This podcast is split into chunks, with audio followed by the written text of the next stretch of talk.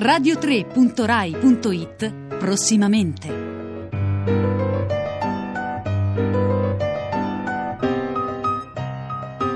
Buon pomeriggio, buona domenica e ben ritrovati da Sara Sanzi e da Elisabetta Parisi in regia. Ecco che cosa potremo ascoltare prossimamente su Radio 3.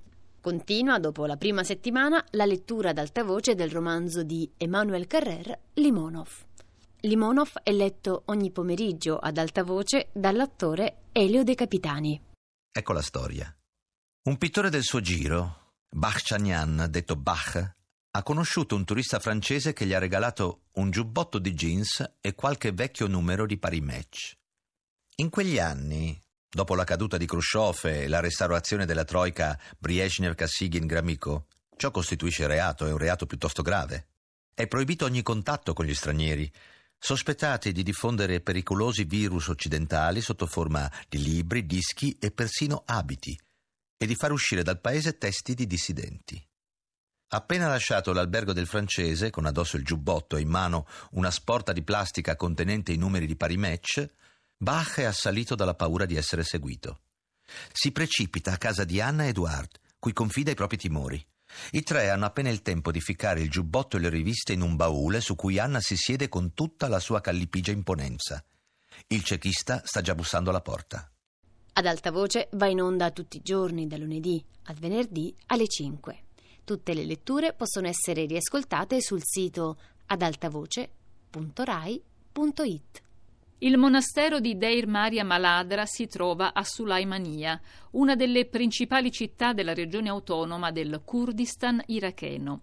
Partiremo da lì lunedì con un'altra settimana di trasmissioni a Radio Tremondo. Buon pomeriggio da Anna Maria Giordano. Sono qui per ricordarvi il vostro doppio appuntamento quotidiano con noi la mattina alle 6.50 circa per sfogliare insieme le pagine dei giornali stranieri, delle loro versioni online e poi alle 11 per gli approfondimenti. Dunque, prima tappa lunedì l'Iraq. Il monastero di Deir Maria Maladra fa parte della comunità ecumenica di Deir Marmusa, fondata da padre Paolo Dall'Oglio in Siria prima che la guerra devastasse il paese. Col precipitare delle condizioni di sicurezza in Siria, la comunità guidata da padre Jens si è trasferita in Iraq. Ospita circa 240 profughi attualmente e lavora per la riconciliazione fra le comunità della società irachena, kurda e siriana. Lunedì 4 avremo in studio proprio Jens Petzold, priore e fondatore del monastero di Deir Maria Maladra. Un altro appuntamento che vogliamo segnalare della settimana prossima è quello con il continente indiano, il continente indiano delle donne, in particolare la storia che racconteremo dell'esercito delle donne che stanno risolvendo un problema da 10 miliardi di dollari. Racconteremo la storia di donne che in India vengono sempre di più impiegate per convincere le rispettive comunità a pagare la bolletta dell'energia elettrica. È un problema che riguarda l'intero paese e sembrava che non potesse essere risolto in alcun modo. La missione adesso è affidata alle donne che devono parlare con i, con i propri concittadini, convincerli a pagare le bollette per avere una serie di servizi, per migliorarli, per affrontare in maniera adeguata il problema energetico in un continente popolato da più di un miliardo di persone. Sempre dall'India viene un personaggio che ascolteremo che ha da poco ricevuto il premio Balzan per le questioni di genere. Si tratta dell'economista indiana appunto Bina Agarwal che a Berna ha portato i suoi lavori di ricercatrice, ma anche di attivista e di politica involontaria, dal momento che le sue teorie hanno contribuito a cambiare una legge indiana, quella che ora attribuisce alle donne la facoltà di ricevere beni in eredità, diritti economici alla base dell'emancipazione e dell'autonomia delle donne. Dunque l'India l'altra tappa dei nostri viaggi. Naturalmente seguiremo il calendario degli eventi internazionali, la crisi coreana in primo luogo, i cambiamenti in seno all'amministrazione Trump e naturalmente la settimana finirà venerdì con un'altra puntata di Radio 3 Europa. Tanti temi che seguiremo dalla questione catalana ancora sospesa alla questione tedesca, altrettanto sospesa, l'attesa di un eh, governo, l'attesa di una Germania che torni al centro di un governo dell'Europa. Dunque buon ascolto, seguiteci sul sito e sulle reti sociali Radio 3 Mondo.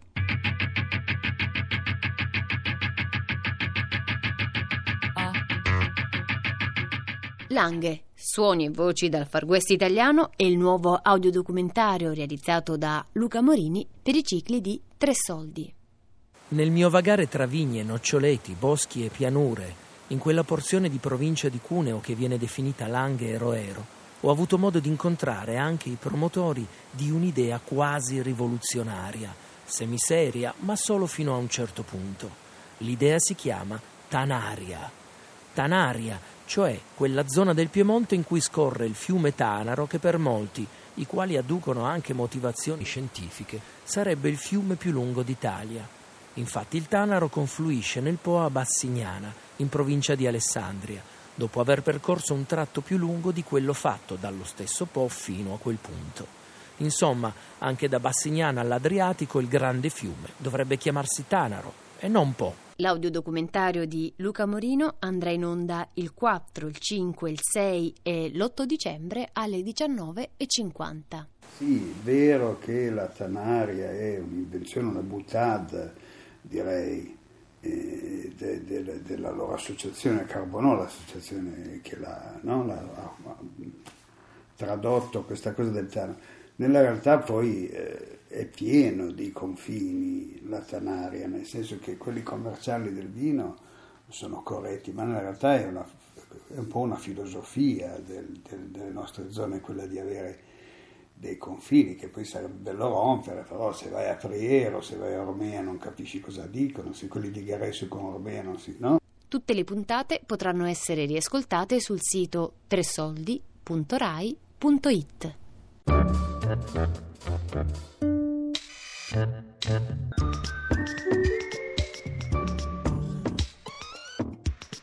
Si apre una nuova settimana di Wikiradio, la prima voce che ascolteremo lunedì alle 14 sarà quella di Alessandra Mauro, la quale ci racconterà della vita del fotografo di moda Helmut Newton.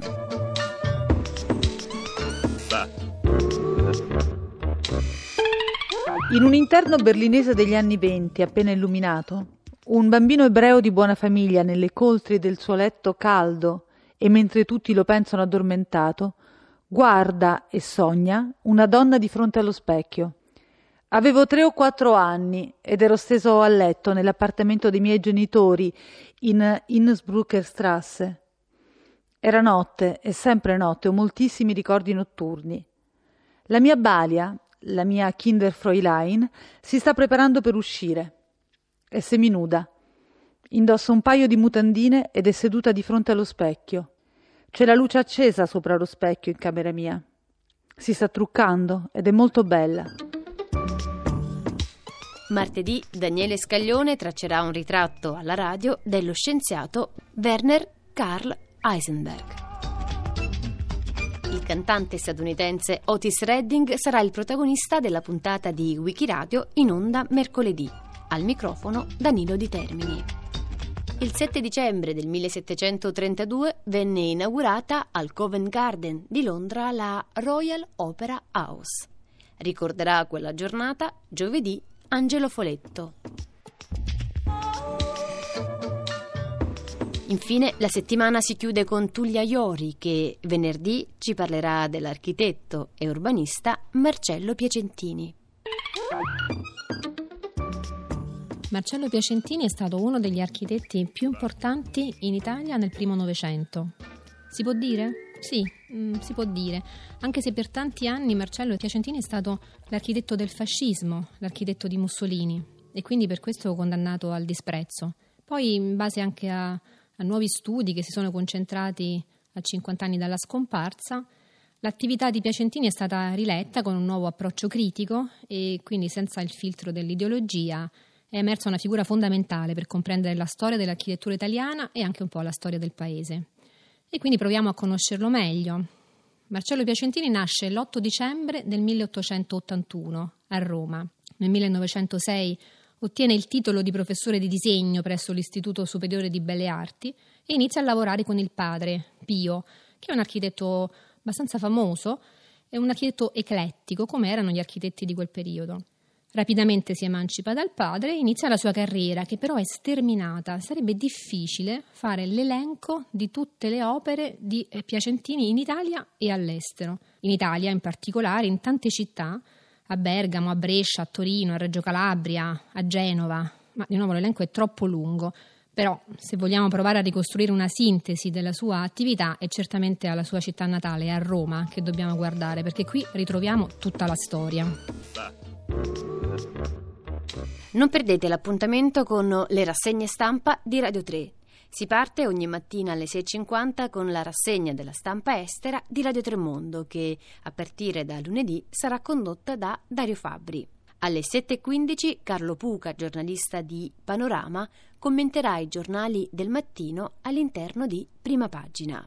Alle 9 proseguiamo invece con la rassegna stampa delle pagine culturali, dunque con pagina 3 condotta da Edoardo Camurri. Vi ricordiamo che è possibile partecipare in particolare alla rassegna stampa di prima pagina. Per farlo chiamate il numero 800 050 333.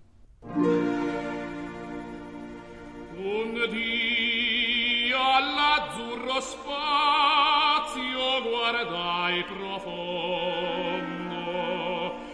pray.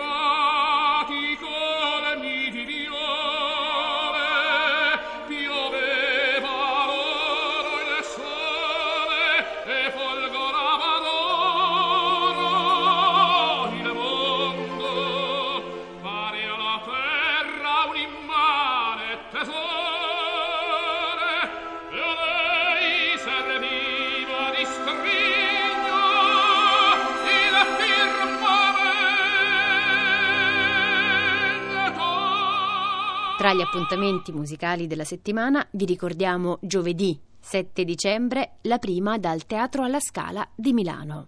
Potremo ascoltare a partire dalle 18 l'opera Andrea Chenier di Umberto Giordano. Alla regia Mario Martone. Dirige l'opera Riccardo Scegli.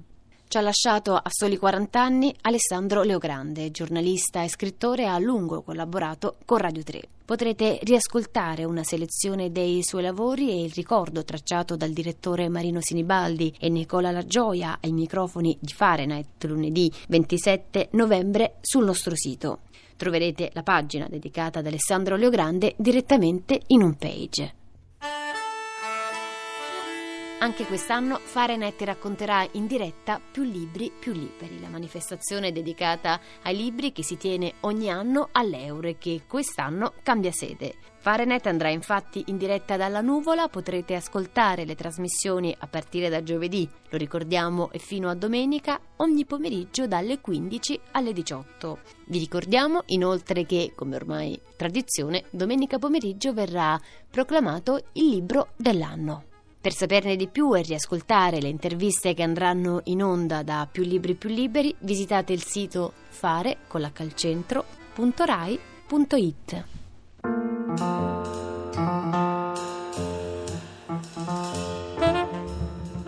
Vi ricordiamo che mercoledì 6 dicembre potrete ascoltare o assistere dal vivo in diretta dalla sala di Via Asiago al concerto di Maurizio Gianmarco Cinco Tribe. Per partecipare alla serata inviate una mail indicando nome e cognome di tutti i partecipanti all'indirizzo battiti-rai.it. Sul palco Maurizio Gianmarco al sax tenore e sax contralto, Luca Mannuzza all'organo ed Enrico Morello alla batteria. Potrete non solo ascoltare il concerto alla radio e attraverso il nostro sito radio3.rai.it, ma anche vederlo sulla nostra pagina Facebook Radio 3 Rai. Grazie per essere stati con noi, vi auguriamo un buon proseguimento di giornata, vi diamo appuntamento a sabato prossimo alle 13.30 e vi lasciamo all'ascolto del giornale radio.